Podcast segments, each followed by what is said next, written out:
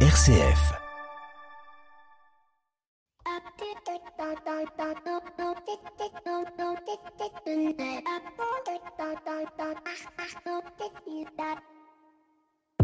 Bonjour à toutes et à tous. Cette semaine avait lieu en France et dans les collèges et les lycées la semaine de l'éducation aux médias dans les écoles. En effet, la question de l'éducation aux médias est aujourd'hui quelque chose de central, particulièrement dans une jeune génération qui ne reçoit l'information que par le biais de brèves que l'on peut trouver euh, sur Instagram, TikTok et autres plateformes de réseaux sociaux. Avec euh, ce risque avéré d'entrer dans la fake news, d'entrer dans la désinformation donc, il est primordial que des confrères, des consoeurs aillent dans les écoles parler du plus beau métier du monde qui est celui de journaliste. Au cœur même de cette réflexion se pose une autre question qui est celle de l'objectivité journalistique. En effet, comment se faire quand on est plus jeune sa propre opinion? Comment éviter euh, d'accueillir des pensées toutes faites? Eh bien, certains vous diront que c'est le but des médias traditionnels que d'être objectif. Et pour ma part, je trouve qu'il est difficile d'être objectif. En effet, quand je travaille pour RCF, je ne vais pas avoir le même angle d'attaque que quand je vais travailler pour Radio France, pour RTL ou pour Europe 1. En effet, les lignes éditoriales sont différentes et donc mes angles d'attaque vont être différents. Je serai dans la ligne éditoriale objectif, mais est-ce que je serai honnête? En effet, trois radios, trois médias différents, je pourrais parfaitement avoir quatre angles d'attaque différents, quatre objectifs différents, donc je ne suis pas objectif. En revanche, et c'est ce que je dis à beaucoup de mes étudiants, l'honnêteté journalistique est au cœur de votre métier. Vous avez le devoir d'être honnête quand vous traitez une information, de ne pas reléguer une source sous prétexte que ce n'est pas notre parti politique, que ce ne sont pas nos valeurs. Car si on faisait cela, peut-être serait-on objectif vis-à-vis du média dans lequel on est, mais on ne serait pas honnête dans le traitement de l'information. Donc le cœur même aujourd'hui du défi journalistique n'est pas l'objectivité, mais l'honnêteté. Bienvenue dans l'écho des solutions. L'écho des solutions. Patrick Longchamp. Voilà, bonjour à toutes et à tous. Très très heureux de vous retrouver dans l'écho des solutions en ce samedi 1er avril et je vous promets qu'il n'y aura pas de blague dans cette émission. D'ailleurs, je viens de le dire, nous serons totalement honnêtes avec vous. Une émission qui est consacrée euh, aux entrepreneurs et dirigeants chrétiens qui, euh, depuis euh, quelques semaines, un peu partout en France, tiennent leurs assises régionales. Et on a décidé d'évoquer une question que finalement je crois nous n'avons euh, jamais évoqué sous cet angle-là, qui est la question de la fraternité. La fraternité en entreprise, est-ce une utopie? La fraternité, c'est aussi euh, le troisième mot de notre devise républicaine, liberté, égalité, fraternité. Et j'ai presque envie de dire, qu'avons-nous fait de la fraternité Voilà une question que l'on va évoquer dans le dossier de l'éco des solutions avec nos trois invités qui nous rejoindront d'ici euh, quelques instants. 7 minutes pour changer le monde, je vous emmènerai en région nantaise. Vous vous souvenez, on était allé voir une ressourcerie culturelle il y a quelques temps. Et eh bien là, je vais vous emmener euh, dans un entrepôt, un entrepôt qui récupère euh, les stocks inutilisés de parquets, de fenêtres, de bacs à douche pour les revendre, soit à des particuliers, soit à des, soit à des artisans, pardon, je vais y arriver c'est l'économie circulaire du monde du bâtiment et Antoine Morel sera notre invité euh, des 7 minutes pour changer le monde. Pierre Collignon, Maxime Dupont, euh, comme d'habitude, seront présents avec leurs chroniques respectives.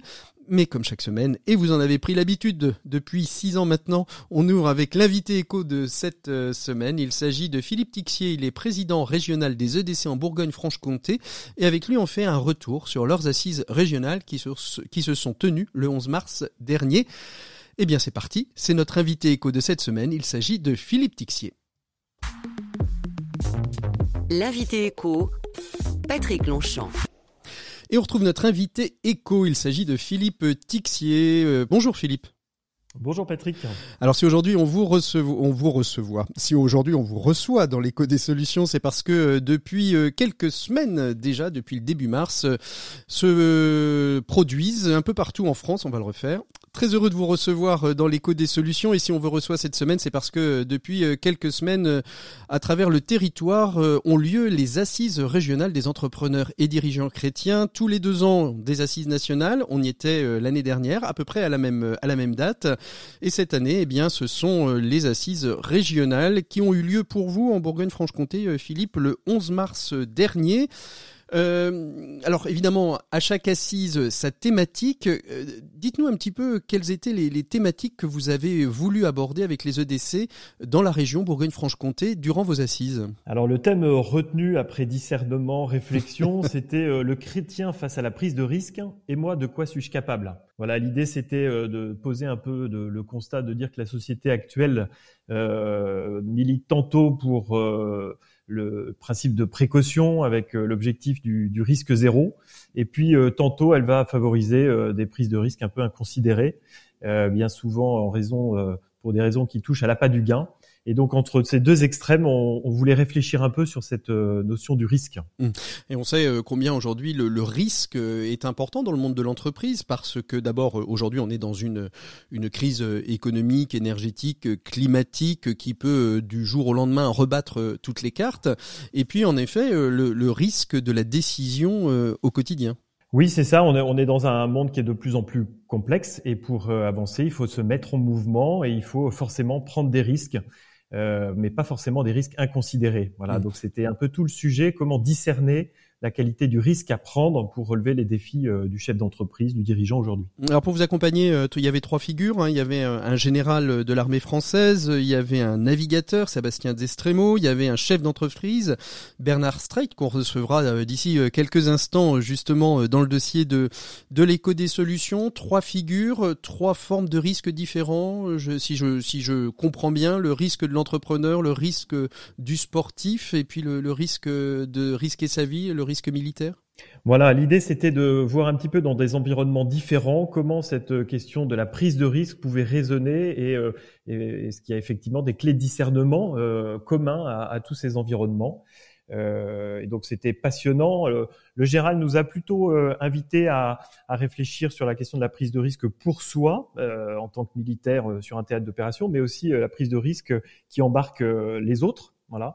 Euh, et il nous a rendu attentifs euh, à la, à, la question de l'objectif et notamment euh, sur un théâtre de, de, de guerre, euh, nous rappeler que l'objectif c'est bien la mission et pas le risque zéro. Hein, c'est mmh. pas le, le, le, zéro mort qui est l'objectif, mais bien la réussite de la mission. Alors, en mmh. rappelant tout de suite effectivement euh, de l'importance de, de, prendre soin de ces hommes, mais euh, il était euh, de plus en plus questionné sur cette question de, de, du zéro mort qui devient un peu un incontournable aujourd'hui, voilà, alors que voilà, il a remis un petit peu les choses en place avec. C'est ça. le, risque, le, le, risque, le risque nécessite toujours à un moment donné, et c'est toujours important de le dire. On, le monde n'est pas parfait et le zéro le zéro mort, le zéro pauvreté, le zéro tout ce qu'on veut est, très difficilement atteignable. Euh, euh zéro et l'infini d'ailleurs. Euh, et, en même temps, le, monde de l'entreprise nécessite de temps en temps, à partir du moment où on prend des risques aussi, des sacrifices, des chutes. L'important, c'est celle de se relever.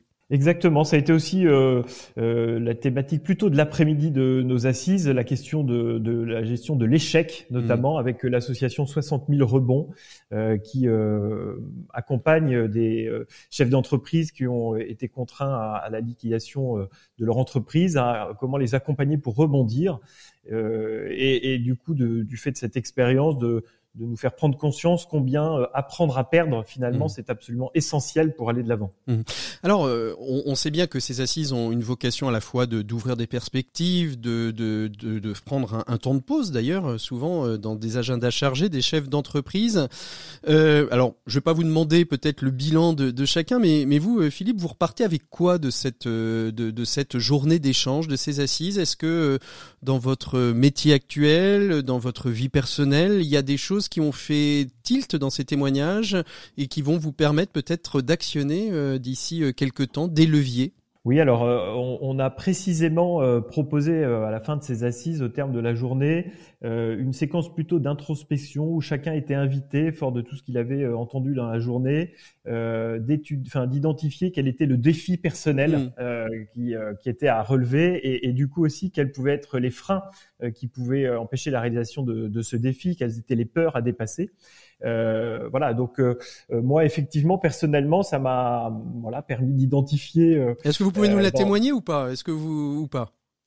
Oui, alors en l'occurrence, euh, voilà, moi j'ai, j'ai, j'ai euh, je, je, je, dois organiser deux événements importants euh, dans, d'ici la fin de l'année, et donc voilà, il y a une certaine appréhension hein, puisque c'est des, des, événements qui, ce sont des premières éditions, voilà, donc il y a un peu le, le risque évidemment de, de, l'échec que ça mmh. fonctionne pas, on n'a pas forcément d'historique, voilà, et donc le, le, le, reprendre en main de manière un peu plus objective la question de bah, de, de, cette prise de risque. Euh, effectivement, est-ce que euh, objectivement euh, c'est grave si ça ne fonctionne pas Par contre, voilà, qu'est-ce que peut apporter cette expérience mmh. pour moi, pour le bien commun?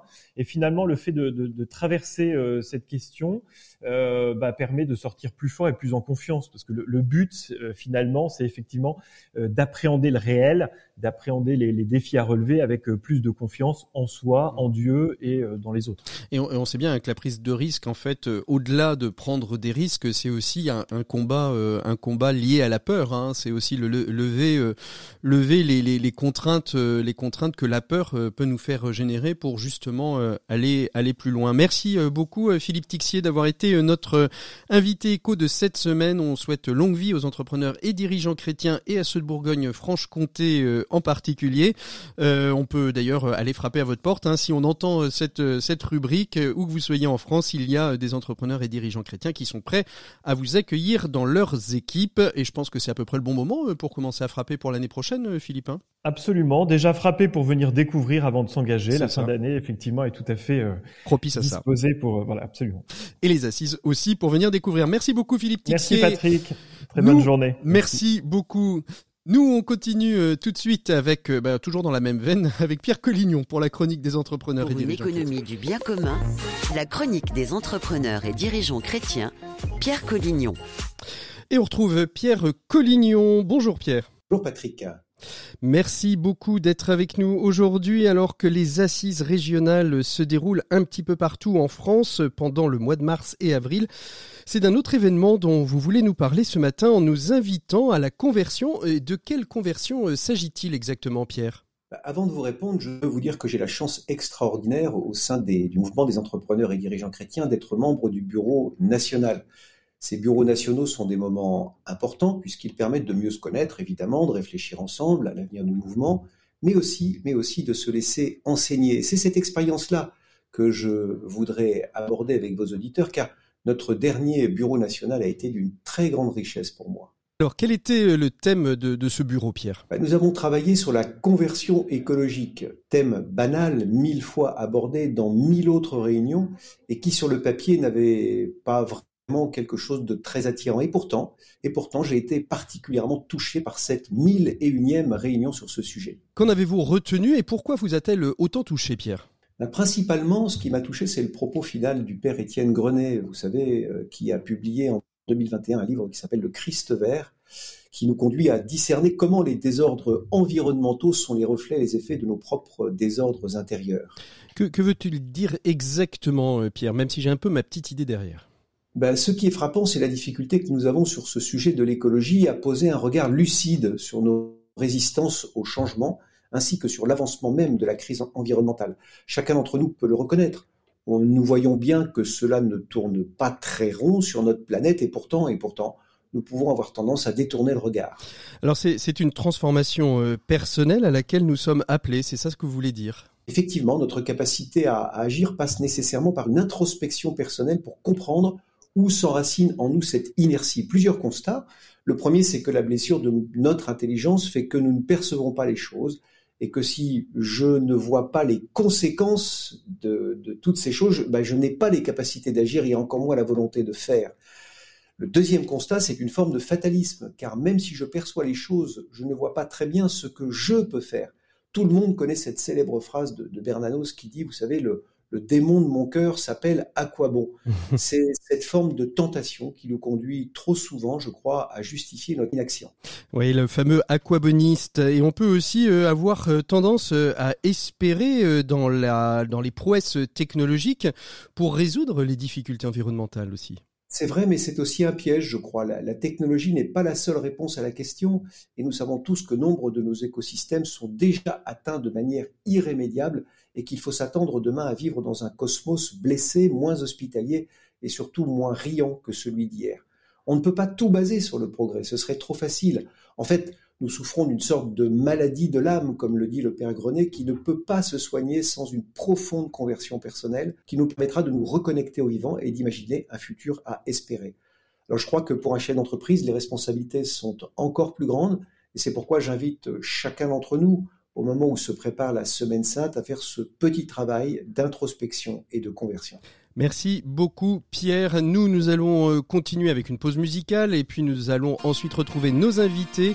On se retrouve euh, la semaine prochaine. Pierre, euh, ce sera le samedi saint la semaine prochaine. On évoquera la question de l'économie monastique. Allez, on part en musique avec tous nos invités. À bientôt Pierre, au revoir. À bientôt.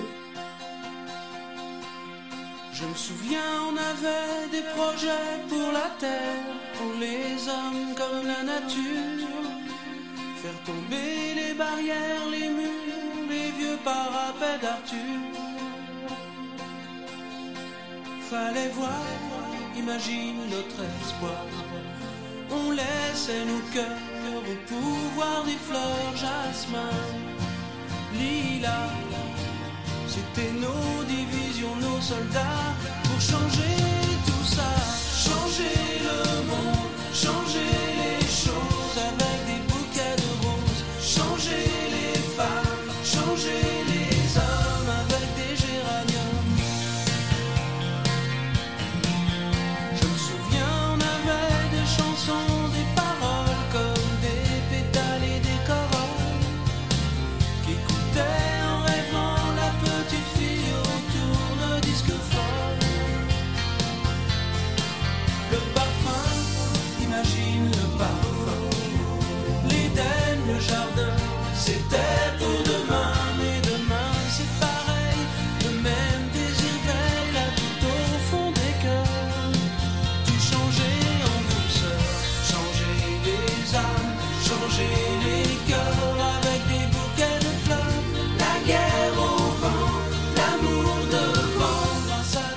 C'était Laurent Boulzy, Le pouvoir des fleurs sur RCF. Et nous, on ouvre tout de suite le dossier de l'écho des solutions. On va parler d'un autre pouvoir. Non pas le septième, ni le cinquième, ni le quatrième, mais celui du pouvoir de la fraternité avec tous nos invités du dossier de l'écho. L'écho des solutions. Patrick Longchamp.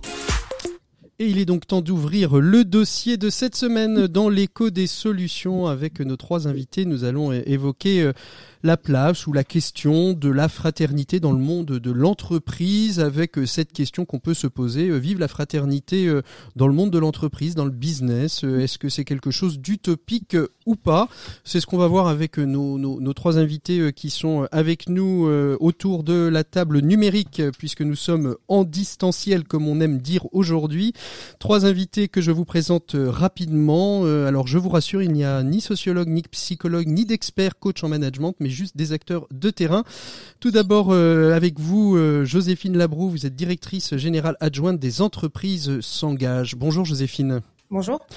À côté de vous, ou pas très loin en tout cas, euh, par les biais du numérique, euh, j'ai le plaisir euh, d'accueillir Bernard Streit. Vous êtes ex-dirigeant de la société Delphigen, aujourd'hui à la tête d'une association qui s'appelle Action Philippe Streit, une association qui a été voulue par votre frère Philippe à sa mort pour venir s'occuper des personnes qu'il disait comme lui. On verra avec vous comment cette mission peut être source de fraternité, mais aussi comment elle peut être source de déploiement économique sur le territoire dans lequel vous vivez, qui est le Doubs, et je vous salue. Bonjour Bernard. Bonjour à tous. Et puis, euh, pas très loin de vous, toujours par les biais du numérique, eh bien Nicolas Duswitch, vous êtes le directeur euh, d'une association qui s'appelle les Utopreneurs. Les Utopreneurs, une association qui a pour euh, vocation de venir essaimer, alors c'est une autre manière aussi de créer des liens de fraternité peut-être, d'essaimer des solutions sur le territoire et d'aider des porteurs de projets à développer leur idée au plus grand, au plus grand dénominateur commun. Voilà, je vais y arriver. Bonjour à vous, Nicolas. Bonjour, Patrick. Et on va commencer directement avec vous, Bernard, si, vous le, si vous le voulez bien, parce que vous êtes à la fois un ancien dirigeant d'entreprise familiale, une entreprise familiale que vous avez cédé à votre fils, aujourd'hui président d'une association pour porter les volontés, les dernières volontés de, votre frère. Avant de parler de fraternité, puisque c'est un peu le sujet du jour, on va parler un peu d'utopie, puisque c'est le deuxième finalement euh, sous-sujet du jour. Pour être euh, président d'association, lancer une association et dirigeant d'une entreprise familiale, est-ce qu'il faut être utopiste, Bernard? Je, ne le pense pas. Et je pense qu'il faut être réaliste, mais surtout avoir le souci euh, du bien commun. Si on veut faire reculer la misère, il faut créer de la richesse. Si on veut créer de la richesse, il faut être réaliste. Et si on veut être réaliste et si on veut réussir, il faut être bienveillant. Mhm. Alors euh, pour vous, euh, pour vous l'utopie, euh, Joséphine, vous, vous, côtoyez un certain nombre d'entreprises, alors pas directement ou pas toujours directement dans votre quotidien, mais en tout cas l'écosystème des entreprises s'engage. est-ce qu'on peut dire que ce, sont des utopistes ces entreprises qui s'engagent, ou est-ce que comme Bernard, pour vous, c'est plutôt des réalistes? Je pense qu'il n'y a pas de réponse unique à cette question. En effet, on voit beaucoup d'entreprises tous les jours et on voit euh, beaucoup d'entreprises très différentes les unes des autres aussi tous les jours. Et parfois, euh, ça va être l'utopie d'un dirigeant, euh, de la figure du dirigeant d'entreprise qui va en effet pouvoir porter notamment le sujet d'engagement et infuser, infuser dans, dans, à tous les niveaux de l'entreprise. mais sans doute que, en tout cas, de, de, de la fenêtre d'observation dans la nous sommes, euh, donc euh, du, point de vue de l'engagement des entreprises, sans doute que les entreprises qui arrivent le plus sont celles qui arrivent à combiner euh, avec un bon point d'équilibre l'utopie et le réalisme dans la dans la poursuite de leur activité et dans la poursuite de leur mmh, mission. Mmh. Nicolas, l'utopisme dans l'entreprise, dans l'entreprise est, le, le, nom quasiment de, de, votre de votre structure, hein, les utopreneurs, et justement très souvent, d'après ce que j'ai pu constater, ce sont des utopistes qui ont réussi, donc qui sont passer de l'utopie à la réalité. Mais euh, vous, vous accompagnez, si j'ai bien compris, aux utopreneurs, vous accompagnez euh, pour cette utopie euh, SM sur l'ensemble du territoire, c'est ça? Oui, on, est vraiment dans l'idée du changement d'échelle collaboratif des entreprises d'insertion et des entreprises adaptées aux personnes en situation de handicap. Euh, et donc on, on part d'un utopiste qui a réussi quelque chose de particulier sur son territoire, on se met à son service et on aide d'autres entrepreneurs un peu partout mmh. euh, en France à développer la même chose avec des outils qu'on met progressivement à leur disposition. C'est mmh. ça l'idée. Alors si on aborde cette question euh, de, de, de, la, de la, fraternité dans, dans l'entreprise, pourquoi euh, l'angle de, la fraternité? Parce que finalement, c'est un des trois mots de notre devise républicaine, hein, liberté, égalité, euh, fraternité, et que finalement, on l'utilise assez peu. En tout cas, il est très peu utilisé comme, euh, comme vecteur de, citoyenneté. On, évoque souvent la liberté, l'égalité, assez peu la fraternité. Pour vous, Bernard, Bernard Streit, la, la, fraternité dans l'entreprise, elle prend quelle forme? Vous qui avez en plus ces deux casquettes d'avoir été un dirigeant d'entreprise et aujourd'hui d'être un dirigeant associatifs Alors, Simplement, peut-être dans les, dans les valeurs de notre République, si vous voulez, il y a une chose qui était assez impressionnante, c'est ce changement avec la Révolution qui a permis que les, classes sociales ne, ne, se fassent pas à la naissance. Donc, elle a décidé que ce serait l'égalité entre chaque euh, individu qui naît libre et égaux. Et puis, pour moi, ma perception de chrétien, c'est que la fraternité, les révolutionnaires étaient quand même pas complètement fous, c'était principalement l'essence de notre religion chrétienne. Hmm. Et donc, dans cet esprit-là, ils se sont dit, c'est fantastique d'arriver à l'égalité, et on, s'en réjouit, à la liberté de chaque individu qui naît sur, qui naît sur cette planète, mais il faut quand même pas perdre cette fraternité qui était l'essence de notre religion. Et je pense qu'intelligemment, ils l'ont mis euh, dans les valeurs de la République, mais c'est une valeur plutôt judéo-chrétienne. Mmh. Et alors comment justement elle prend corps, euh, vous par exemple, dans le monde de l'entreprise? Euh, Finalement, dès le départ de l'entreprise familiale, hein, la notion de fraternité a été très forte, puisque je crois que vos parents ont accueilli des personnes en situation de handicap dès le départ, dès la création de l'entreprise. Et, et c'est devenu, vous avez le sentiment que cette notion de fraternité est devenue un, une culture d'entreprise? Oui, alors c'est tout. J'ai participé à du débat des, des, des, rassemblements des patrons chrétiens. On m'a demandé de témoigner. c'est toute la, difficulté d'être un chef d'entreprise, d'avoir à la fois à veiller à la, à la, bienveillance avec chacun, le respecter dans ses différences, d'avoir ce, ce, souci de l'autre en permanence, et savoir euh, le faire grandir, savoir euh, le, récompenser, le remercier, d'essayer de créer les meilleures conditions pour fonctionner. Et puis il y a la réalité économique qui est celle de la performance qui fait qu'à un moment donné, vous pouvez être euh, écrasé par la concurrence. Et donc il faut faire preuve d'exigence. Et, c'est de la même façon qu'ici, on, on vient de créer sur le site d'Anteuil avec l'association, on vient de créer 90 emplois en l'espace de trois ans. On a on fait encore des travaux pour pouvoir euh, créer, euh, euh, monter à 240 emplois avec 75 mmh. de personnes handicapées. Et, si vous voulez, pour moi, l'exigence, c'est la forme la plus aboutie de la bienveillance. Mmh.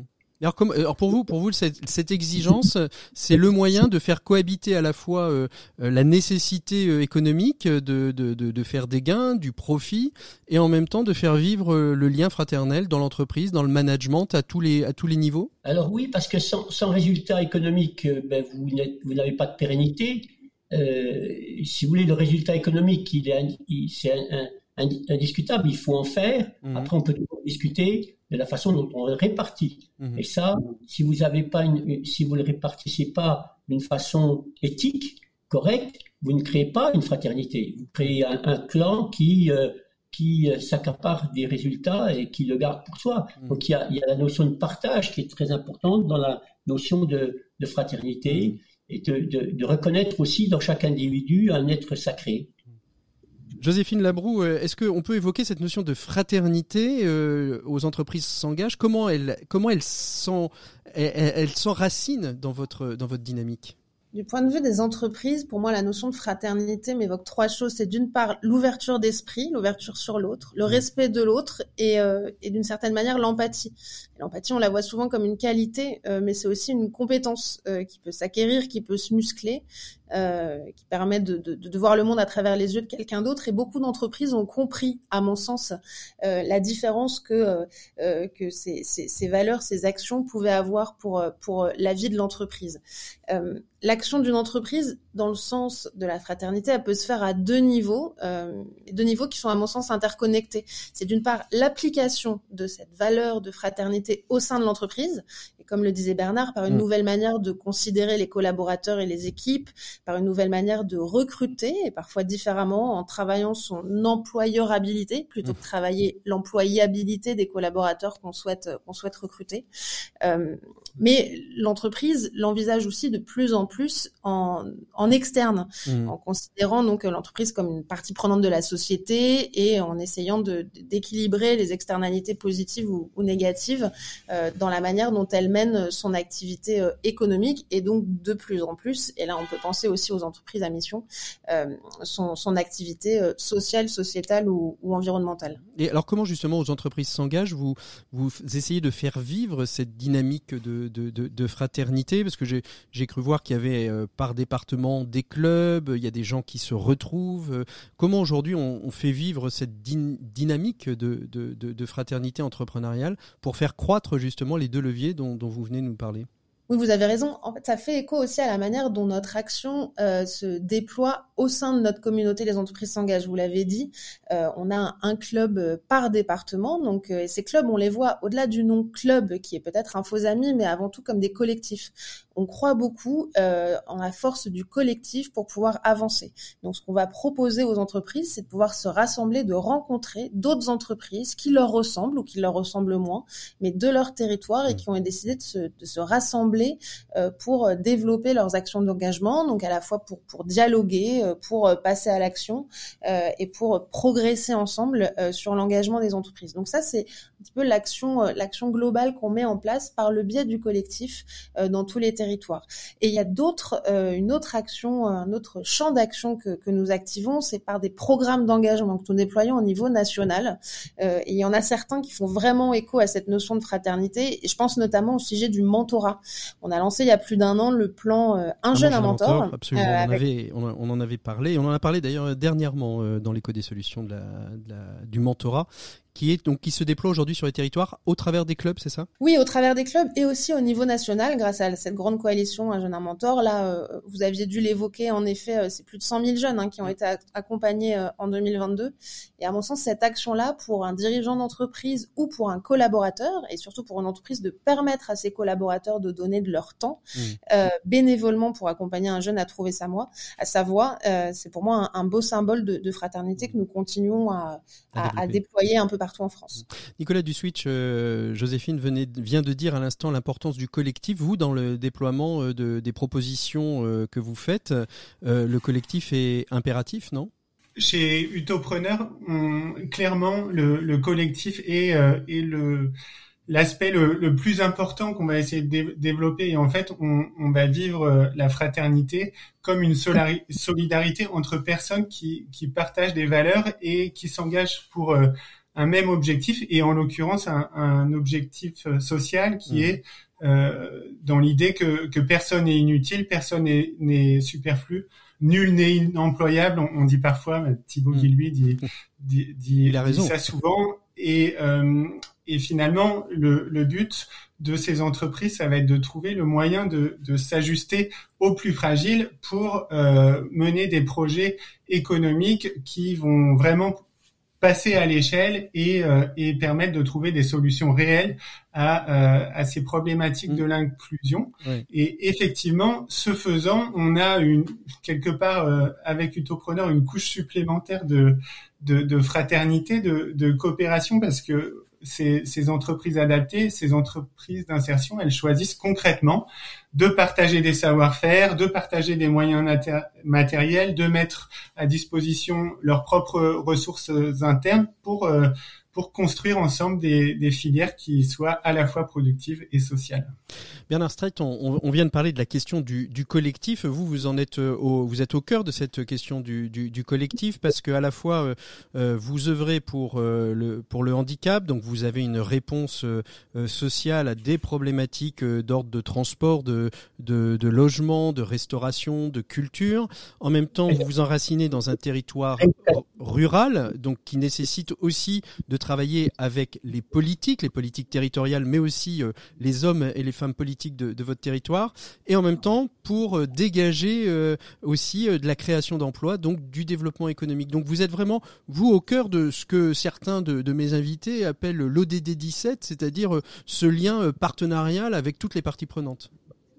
Alors, c'est vrai que si vous voulez, on a, pour revitaliser, on a cherché d'une part à à créer des emplois pour les personnes en situation de handicap en milieu rural. Donc effectivement, le, logement, le transport, euh, la, possibilité de se restaurer sur place, mais un gros investissement pour qu'ils puissent finir leur rééducation, avoir médecin, kiné, etc. Tout dans le même, dans le, même, dans le même logement, le même bâtiment de 5000 mètres carrés. Mais en même temps, les, les, les, gens de ce milieu rural peuvent venir se faire soigner, peuvent venir faire du sport, peuvent venir déjeuner au restaurant. Et, et donc, euh, alors le lien avec le lien avec les le monde de le monde politique, si vous voulez, mm. on a d'abord commencé par faire 60 emplois, on a tout tout construit sur des dons jusqu'à aujourd'hui. Ce que, ce que, vous voulez me dire, c'est qu'en gros, c'est que vous avez commencé par créer de l'emploi et quand il y a eu de l'emploi et un développement économique, les politiques se sont un peu intéressés à ce que vous faisiez?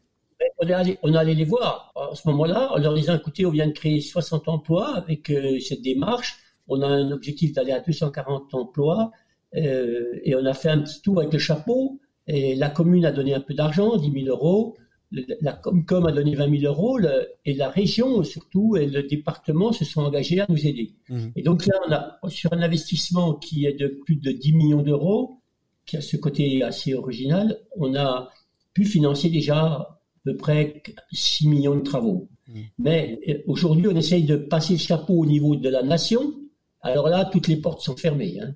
c'est là où Joséphine et Nicolas euh, peuvent euh, peuvent agir. Euh, Nicolas parce que vous avez la la compétence du scalable et Joséphine parce que vous avez la, la compétence du terrain, non? Nicolas Oui, tout à fait, avec plaisir. oui, ben j'aurais j'aurais grand plaisir à vous à vous retrouver, à vous rencontrer parce que c'est extrêmement compliqué. Il y a une, une cassure. donc on a on a pris euh, une société de, de communication et, et d'influence pour pouvoir rencontrer les ministères. Mhm. Aujourd'hui, j'ai déjà rencontré cinq, six ministères, chaque fois des jeunes gens brillants qui sont là, mais qui vous disent, bon, on ne sait pas ce qu'on peut faire pour vous, parce qu'on peut, comme vous faites la rééducation, vous avez des kinés, vous avez du sport, vous avez du, vous créez des emplois, euh, vous avez des transports, etc. On ne sait pas dans quel cas vous mettre, donc euh, c'est ça. On, l'entend bien, Bernard. Euh, la problématique, c'est toujours une, problématique, une problématique de, de, de cases hein, dans, la, dans la démarche administrative. Est-ce que vous avez vous aussi ce lien, Joséphine, aux entreprises s'engagent pour faire le lien entre votre président qui est au commissaire à l'emploi et à l'engagement des entreprises et le terrain et les problématiques que Bernard peut rencontrer? Oui, bah, ça fait partie d'une des, des, raisons pour lesquelles euh, ce groupement d'intérêt public a été créé en, en, avril dernier. C'est justement de pouvoir rassembler euh, au sein d'une communauté, d'un collectif commun, euh, des acteurs qui parfois ne se parlent pas assez ou ne parlent pas le même langage. Et en l'occurrence, l'État et les entreprises. C'est pour ça que, en effet, nous avons une, une gouvernance qui est public-privé. On est une sorte, et Thibaut Guy, lui, aimerait apprécier la référence. On est une sorte de joint venture entre et les entreprises pour justement leur permettre de mieux se comprendre et de mieux se parler.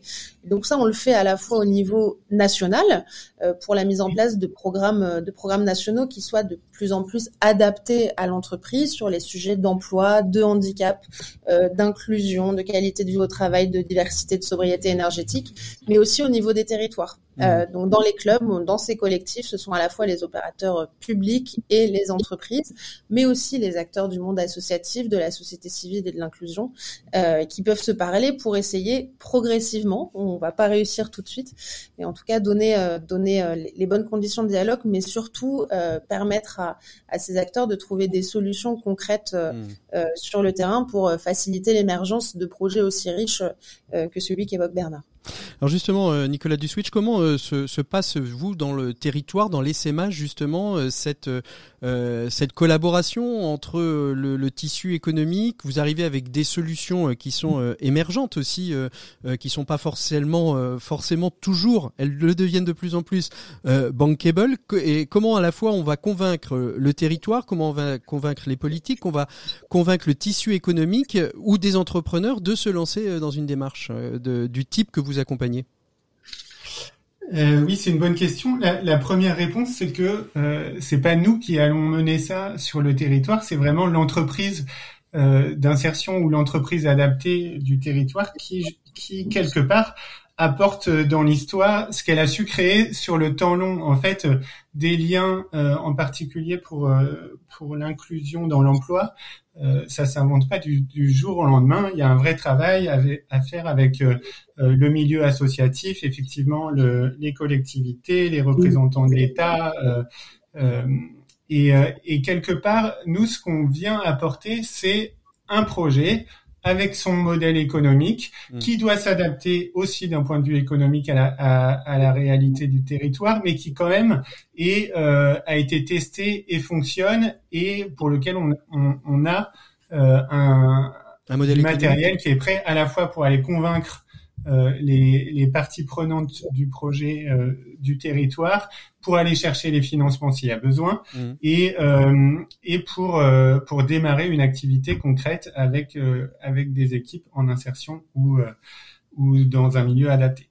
Quels sont, euh, on arrive presque à, la fin de cet échange, mais quels sont euh, pour vous, euh, Joséphine, Bernard, Nicolas, les leviers pour mettre plus de fraternité, alors j'ai envie de dire dans notre société et, dans le monde de l'entreprise, bref, en gros dans les rouages, dans les rouages d'une société qui est un peu peu morcelé, hein, comme euh, comme le dit euh, très bien euh, Jérôme Fourquet dans son livre L'archipel français. on a une France qui est morcelée. Les gilets jaunes nous ont montré un petit peu que on pouvait retrouver des phases de fraternité sur des ronds-points. quels sont pour vous les leviers à actionner pour arriver à plus de fraternité et peut-être plus de déploiement de solutions inclusives? Nicolas, Joséphine, Bernard, qui veut répondre? Ben, J'ai déjà une réponse, moi. Ah, Nicolas, alors allez-y.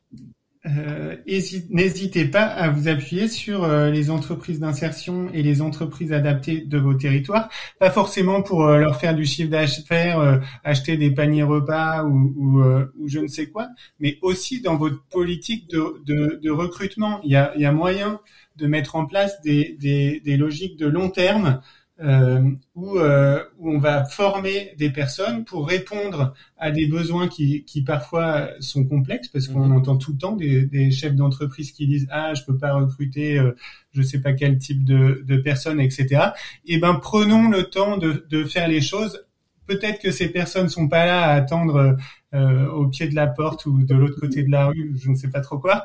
Et, et certainement, il y a, beaucoup plus de travail à faire que ça, mais, faisons-le ensemble et les entreprises d'insertion et les entreprises adaptées sont là pour vous aider sur ce genre de démarche. Joséphine, pour vous, ce serait quoi le, le, le, le ou les leviers à actionner euh, pour mettre un peu plus de liens dans une société qui parfois en manque un petit peu? Peut-être que, que, je vais répondre du point de vue de l'entreprise et comment mettre davantage de fraternité, euh, de, on va dire, dans les pratiques des entreprises. Nous, on a, on, on a souvent le, le, réflexe de dire que l'entreprise de demain sera engagée ou ne sera pas. Euh, ce que ça veut dire, c'est que, euh, et ça, ça, répond à la question du levier, c'est que le fait de ne, de, de, ne, de ne plus opposer fraternité et performance, ça rejoint ce que Bernard disait aussi tout à l'heure sur la performance économique des entreprises et notre tout premier point sur le lien entre utopie et réalisme. Euh, nous, ce qu'on essaye de prôner, c'est euh, que l'engagement social, sociétal, environnemental et euh, la, fraternité évidemment rentre dedans. C'est un gage de performance à long terme pour les entreprises.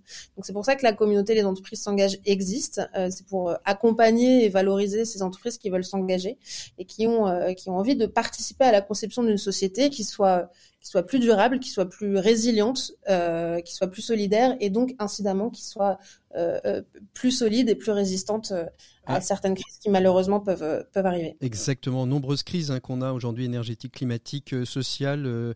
Ah, je crois qu'on les a toutes. Je crois qu'on les a jamais. Euh, je crois qu'on n'a jamais eu toutes les crises en même temps. Mais là, on a on a un combo qui marche plutôt bien. Et Bernard Streit, le mot de la fin, il sera pour vous. C'est quoi vous le levier à actionner euh, pour euh, plus une société plus unie, plus fraternelle? Il faut agir sur les chefs d'entreprise. Vous savez, je pense que c'est le chef d'entreprise ne doit pas s'enfermer. J'ai fait, j'avais été invité par Nicolas Dufourc au, au Big et j'avais dit à, à tous ceux qui étaient là, j'ai dit, écoutez, moi j'ai eu une chance terrible parce que j'étais un fils de paysan et mon père m'a donné une petite casquette et m'a dit, tu l'essaieras tous les soirs pour voir si elle te va encore. Et donc, euh, si vous voulez, quand les chefs d'entreprise ont la tête qui enfle, ont des, ont, des, deux, des veaux d'or un peu partout, ils sont pas raisonnables. Je vais vous dire un témoignage qui me, rien que d'y penser, j'en ai les larmes aux yeux pendant les gilets jaunes que vous évoquiez. Je me suis trouvé, parce que quand vous avez créé un groupe de 4000 personnes, mm. euh, d'une main, ferme, parce qu'il fallait le faire, tout en étant bienveillant, je me suis trouvé arrêté à un, un rond-point où il y avait à peu près 150 gilets jaunes. Les premiers qui m'ont arrêté étaient un peu durs. J'ai descendu de la voiture. Les gens m'ont reconnu. Et ils m'ont fait un accueil, je vous dis, j'en pleure encore. C'était extraordinaire. C'était hmm. extraordinaire. Les gens vous aiment, les patrons, si vous êtes raisonnable, si vous êtes, euh, ils aiment, ils aiment, ils savent que vous avez besoin d'être exigeant, ils savent que vous, avez une concurrence internationale terrible. Mais si vous les aimez vraiment, ils le reconnaissent, ils le voient dans vos yeux, ils le voient dans vos gestes de tous les jours. Et quand vous avez 150 personnes excitées qui vous disent, bravo, ce que tu fais, c'est génial. Et j'ai remonté dans ma voiture, les gens sont serrés, ils laissez-le passer. C'est un, un patron qui soutient le peuple. Voilà ce que c'est. Je, je dis pas ça pour moi, mais enfin, vous avez des gens qui arrivent pas à recruter. J'étais invité chez le préfet il y a quelque temps avec des chefs d'entreprise qui disent on peut pas recruter. Et quand il m'a laissé la parole, j'ai dit mais écoutez, moi, il y en a quelques-uns qui sont autour de cette table-là, j'irai jamais travailler chez eux. Mmh. ah, c'est la première fois que j'entends ça. J'ai dit, faut, moi, je suis là pour dire la vérité. Ils ont une réputation déplorable et ils disent, c'est pas normal, le gouvernement, les machins, fait rien pour que je puisse embaucher. Mais tout le monde sait qu'ils sont, ils ont un comportement infernal. Voilà, il faut changer. Alors c'est pas facile. C'est pas facile, mais si vous voulez, je, je témoigne humblement de, de, ça dans mon milieu rural, parce que je serais, j'habiterais Paris ou Lyon, je serais, je serais, euh, euh, vous auriez un autre regard. Inconnu, je, personne ne me connaîtrait, mais en milieu rural, vous, vous pointez dans 40-50 km à la ronde, on vous connaît. Et mais et pourtant, j'ai licencié des gens, et pourtant, j'ai dû faire des affaires. Mm. Mais ils, ils, savent, ils comprennent si ils ont besoin d'un patron qui soit, qui leur garantisse la pérennité de leur emploi mm. et qui soit humain. Voilà ce que mm. c'est le, le, problème. Aujourd'hui, on a, on a, on a l'appât du gain. Pourquoi faire les, les linceuls n'ont pas de poche. On s'en va, on n'a plus de sous. Hein. Merci beaucoup Bernard Streit, merci beaucoup euh, Nicolas. Je, je, souris parce que vous nous donnez une leçon à la fois euh, d'humilité, une leçon euh, de fraternité et on voit bien et vous répondez presque de manière avec tout votre cœur à, cette question. La place de la fraternité dans, dans l'entreprise est-elle utopiste? Elle ne l'est pas quand on aime. Merci beaucoup Joséphine, merci beaucoup Nicolas, merci beaucoup Bernard d'avoir été nos invités du dossier de l'éco des solutions. On continue tout de suite avec Maxime Dupont pour sa chronique max et on se retrouvera à la fin de cette émission pour nos 7 minutes pour changer le monde avec Antoine Morel pour évoquer euh, justement une entreprise vertueuse qui euh, permet de euh, revendre, restocker, remettre sur le marché des surplus de l'industrie du bâtiment. Voilà, ce sera nos 7 minutes pour changer le monde. Merci à tous les trois. On continue avec Maxime Dupont. Maxime Dupont. Et après la fraternité, on va parler de vacances avec Maxime Dupont. Bonjour Maxime. Bonjour Patrick. Alors aujourd'hui, euh, donc vous vous, vous, vous, êtes déjà en vacances euh, dans, dans, votre tête, hein? Oui, mais euh, à peu près comme vous, je pense. Nous sommes en avril.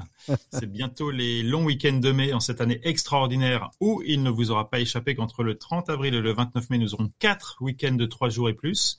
Et puisque c'est déjà le moment de préparer les vacances d'été également, zoom aujourd'hui sur les principales destinations touristiques mondiales. Alors, on, commence avec quoi, Maxime? Et avec l'incontournable, l'indétrônable destination numéro un au monde qui est la France, peut-être? Bah, la France, bien sûr, la France championne du monde toute catégorie depuis des années, ainsi que le montre un rapport de l'Organisation mondiale du tourisme, qui vient de publier un classement dynamique des pays les plus visités depuis 1995 la France en tête sans discontinuer et qui a connu avant le Covid un pic avec plus de 90 millions de visiteurs par an. Rendez-vous compte, cela a fait un bon nombre de bérets Alors qu'est-ce que nous apprend euh, ce rapport, euh, mon cher Maxime? Eh bien, au-delà de la première place de l'équipe de France, pardon, de la France, on retrouve en année post-pandémie des destinations très majoritairement européennes avec derrière la France l'Espagne, puis la Turquie, l'Italie, les États-Unis, l'Autriche, l'Allemagne, la Croatie et la Hongrie, neuf destinations européennes parmi les dix premières destinations touristiques du, monde. Et cela est évidemment dû en partie à la dégringolade de la Chine et de la Thaïlande, qui sont sortis de ce classement au fil des politiques zéro Covid des uns et des règles de confinement des autres. Alors, et si l'on en revient euh, un peu en arrière, hein, si on revient un peu en arrière, Maxime, euh, au début de cette étude, qu'est-ce que l'on apprend? Eh bien, cette étude débute en 1995 et à l'époque, il était dans le classement des pays qui vont progressivement mais sûrement disparaître et s'effacer de la carte des destinations les plus prisées. Le Royaume-Uni, le Canada, le Mexique et sans doute le plus étonnant, la Pologne qui faisait partie des dix pays les plus visités il y a 30 euh, ans. Alors, que, que, penser de, de, de, ce classement exactement, Maxime? Eh bien, pour moi, c'est d'abord un rappel de la manne financière exceptionnelle que représente le tourisme pour notre pays, et donc une alerte quand on pense à tous ces emplois dans les métiers de service, restauration, hôtellerie, animation d'événements, etc., qui ne sont pas pourvus en ce moment. C'est aussi un focus sympathique qui est globalement mis sur le pouvoir d'attraction de l'Europe, et en des moments de turbulence géopolitique tels que nous les connaissons aujourd'hui, c'est toujours bon à prendre. Et puis surtout, cela m'a fait penser à cette blague qui raconte que lors de la création du monde, Dieu et ses ouvriers s'étaient mis d'accord pour respecter une forme d'équité entre les différents territoires. Mais à un moment, Dieu s'est lâché pour créer un pays rempli de régions aussi différentes que belles, de terroirs riches, porteurs d'une gastronomie supérieure et d'un climat tempéré, permettant aux œuvres intellectuelles, culturelles et artistiques de s'épanouir. La France, bien sûr. Puis quand ses ouvriers lui ont rappelé le fameux principe d'équité, Dieu les a rassurés. Oui, d'accord, la France est fantastique, mais ne vous en faites pas. Pour équilibrer, je vais créer les Français. Merci, Maxime. Euh, la France, euh, son béret, sa baguette euh, et, ses fromages qui puent, comme on dit. merci beaucoup. Rappelez en effet que nous sommes dans la semaine justement du tourisme qui est promulguée chaque année à cette période pour relancer à la fois les destinations, mais comme vous l'avez si bien dit aussi, pour relancer l'attractivité des métiers touristiques qui ont bien besoin pour accueillir 90 millions d'étrangers étrangers sur son territoire et ça va pas s'arranger puisqu'on a une Coupe du Monde et des Jeux Olympiques qui mmh. arrivent très prochainement.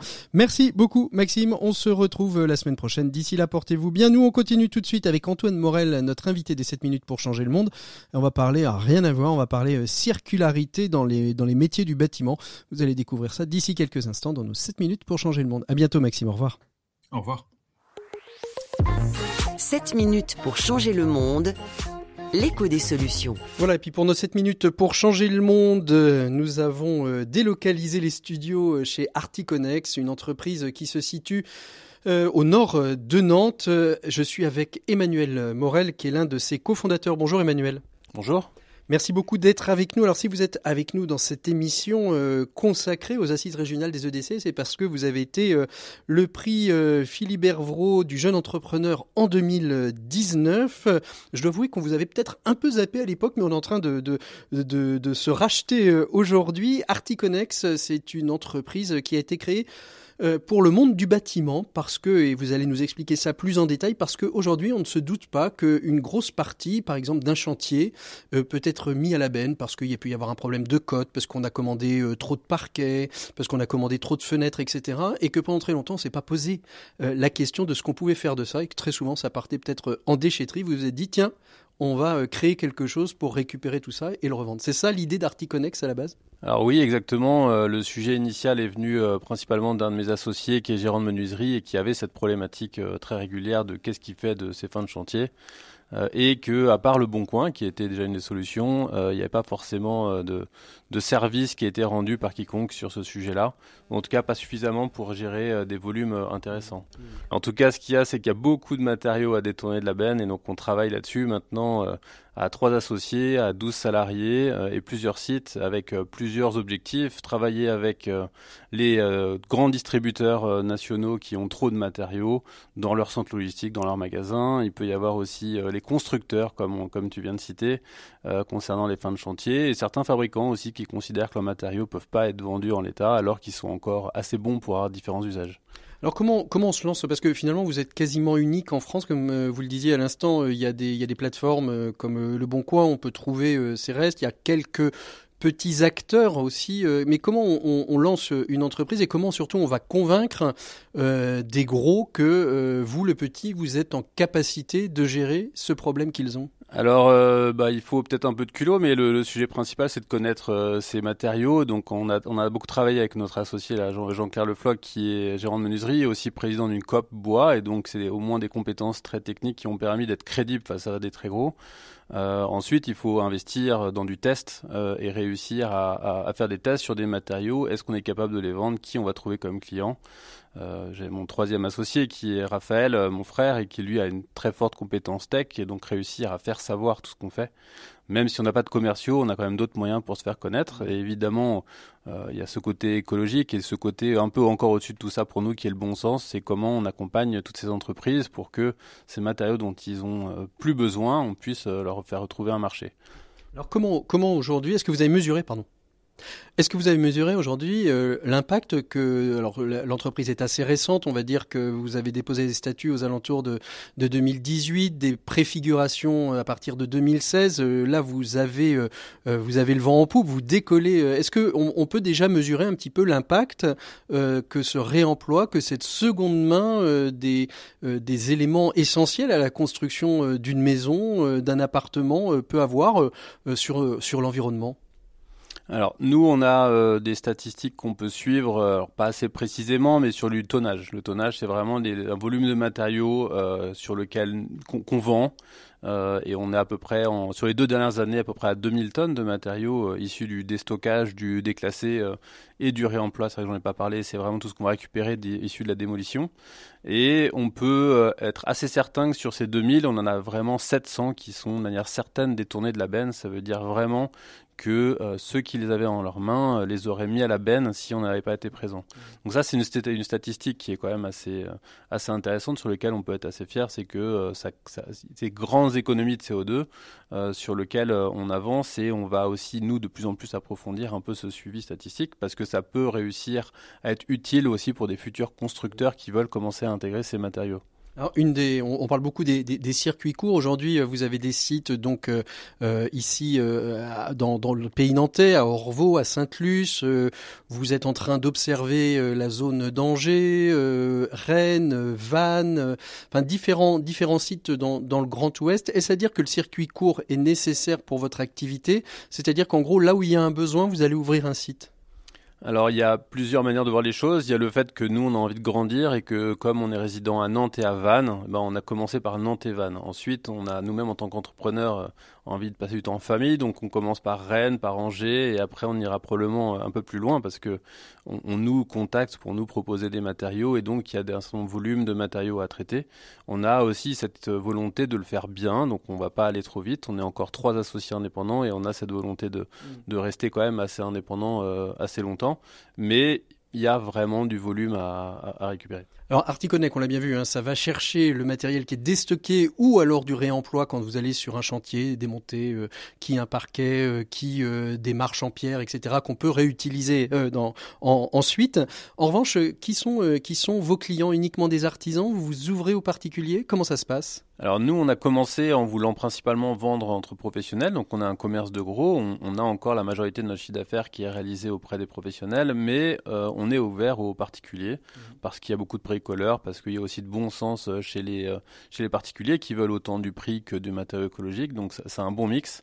ce qui est aussi intéressant, c'est que chez les professionnels du bâtiment, on va autant travailler avec le petit artisan euh, que des très grandes sociétés de construction de promotion. Je peux citer euh, Bouygues, Vinci, ICAD, euh, Eiffage, Gessina, qui sont des grands promoteurs et avec qui on, expérimente justement la vente de matériaux sur lesquels il n'y a pas forcément de fiches techniques sur les faits, les garanties sont plus légères, etc. Mais ils ont un fort intérêt, eux, à utiliser ces matériaux, principalement pour améliorer leur bilan carbone, mais aussi pour faire face à différents objectifs qu'impose la réglementation environnementale 2020 sur leur chantier. Ça, veut dire quoi? Ça veut dire que des chantiers neufs euh, de chez Bouygues, Eiffage et compagnie euh, peuvent utiliser du réemploi? Est-ce que c'est pas parfois aussi un peu le, chat, ou le chien qui se mord la queue? C'est-à-dire peut-être que vous allez récupérer du matériel déstocké sur un autre chantier de l'un de ces grands constructeurs pour le revendre après en seconde main? Enfin, je sais pas, je, pose la question euh, naturellement. Hein. Alors c'est possible et on l'a sûrement déjà fait, euh, mais c'est pas forcément. Il y a tellement de chantiers que ça va pas forcément être au même endroit. Alors faut pas avoir peur aujourd'hui de se dire on va nous construire des bâtiments euh, entièrement en réemploi. On se mm. focalise sur certains matériaux qui peuvent être des rampes, des garde-corps, des choses qui sont pas forcément visibles, euh, qui vont être sur des parties communes, qui vont être sur de l'extérieur et d'ailleurs qui peuvent parfois amener un certain charme sur le bâtiment ou dans les locaux de bureaux. Les locaux de bureaux sont quand même très standards en termes de construction et ça a de l'intérêt justement de poser des matériaux qui ont déjà eu une première vie. Alors, c'est quoi le, les projets de, développement là dans les, dans les années, euh, les années à venir, dans les mois à venir? Alors, on a une activité euh, donc sur laquelle on communique pas beaucoup, mais on peut en profiter, euh, qui est justement le lancement d'une nouvelle activité pour Articonex de refabrication de matériaux à partir de matériaux de réemploi. Ça veut dire quoi? C'est quand on récupère du bois, s'il faut le refaçonner, quand on récupère un certain nombre de matériaux, s'il faut le refaire une fiche technique. On a déjà un nouveau bâtiment qui est dans le nord de Nantes sur lequel on va avancer là-dessus. Euh, ça veut dire quoi? Ça veut dire avoir des partenaires très techniques, euh, des laboratoires euh, comme à l'ICAM ou à l'école supérieure du bois ou des bureaux de contrôle qui nous accompagnent pour que justement les futurs poseurs de ces matériaux aient toutes les garanties là-dessus. Et ça, c'est un peu le futur du réemploi, c'est-à-dire comment on, avance sur l'assurabilité de ces matériaux qui pour l'instant le sont pas spécialement et sur lequel c'est d'abord le bon sens qui, amène à travailler là-dessus. Allez, euh, dernière euh, question pour terminer. Si on veut, euh, si on veut acheter, si on veut se fournir, on va sur quel site internet exactement? Alors on est présent sur tout simplement notre site articonex.com. Vous aurez tous les matériaux. On a même une section dédiée au réemploi issu de la démolition. Euh, et dessus, vous aurez aussi notre mission, une petite vidéo qui vous permettra de comprendre qui on est, pourquoi on le fait. Et évidemment, il y a des capacités à réserver des matériaux, même si vous ne pouvez pas venir tout de suite. Euh, et vous pourrez choisir dans quel entrepôt vous viendrez entre les deux de Nantes euh, et celui de Saint-Luce. Et celui de Vannes, pardon. Et celui de Vannes. Merci beaucoup, Emmanuel Morel, d'avoir été notre invité de ces 7 minutes pour changer le monde. Nous, on se quitte pour mieux se retrouver la semaine prochaine. La semaine prochaine, ce sera la, la semaine sainte et on vous a concocté une petite émission euh, autour de l'économie monastique. Je vous en dis pas plus. Vous découvrirez cela la semaine prochaine avec un petit décalage dans l'horaire puisque l'émission commencera à 13h après les offices de la semaine sainte sur RCF. Voilà, portez-vous toutes et tous très très bien. On se retrouve en podcast où vous voulez, quand vous voulez sur rcf.fr et sur l'ensemble des plateformes. Je vous souhaite un très bon week-end à l'écoute des programmes de RCF.